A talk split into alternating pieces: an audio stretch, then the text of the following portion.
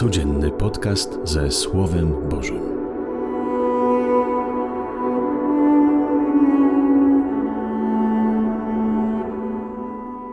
Panie, chcę się uśmiechnąć dzisiaj do siebie, uśmiechnąć się do życia drugiego człowieka i Ciebie. Chcę dzisiaj uśmiechnąć się, bo chcę wybrać dzisiaj radość. Tyle razy wybieram smutek, myślę o smutnych rzeczach, mówię o nich, marzę. Dziś chcę zrobić na odwrót. Wybieram radość. Dziś chcę myśleć pozytywnie. Dziś chcę widzieć w sobie i w innych dobro. Pomóż mi w tym. Pomóż mi uwierzyć, że Ty, Bóg pełen dobroci i piękna, jesteś mocniejszy niż moja wewnętrzna ciemność. Mów do mnie, Panie, i napełni moje serce radością i dziękczynieniem. Amen.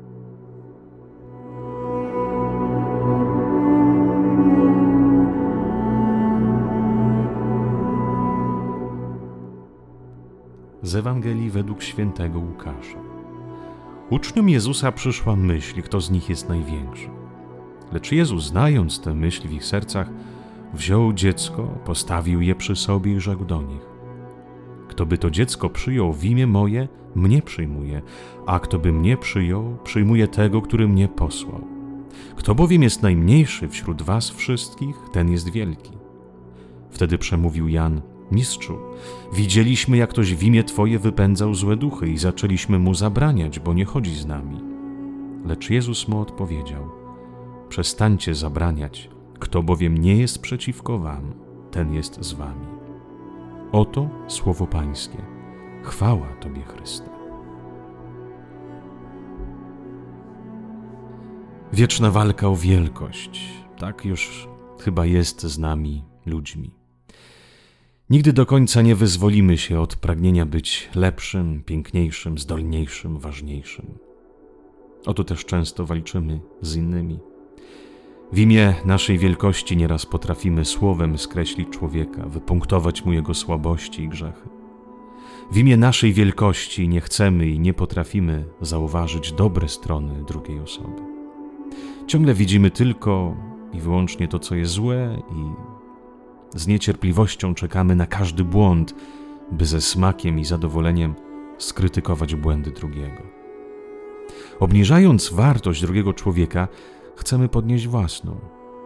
Skreślając drugiego, chcemy podkreślić siebie. Ale niestety, to pragnienie nigdy nie zostanie spełnione. Czym więcej karmisz to pragnienie, tym większy rośnie apetyt. Czym więcej podnosi swoją wartość kosztem drugiego, tym bardziej degradujesz. Z manią wielkości jest tak, ciągle jest mało.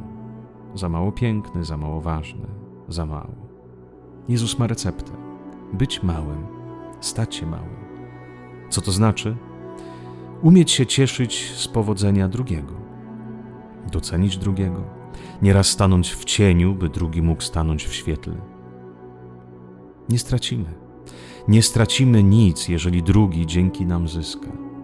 Jeśli stanie się małym, by drugi poczuł się lepiej, bardziej wartościowy, to ta małość stanie się tak wielka, że nie będziesz potrzebował dowartościowywać się kosztem drugiego, a inny nie będzie ci rywalem, ale darem. Życzę Ci miłego i wspaniałego, radosnego dnia.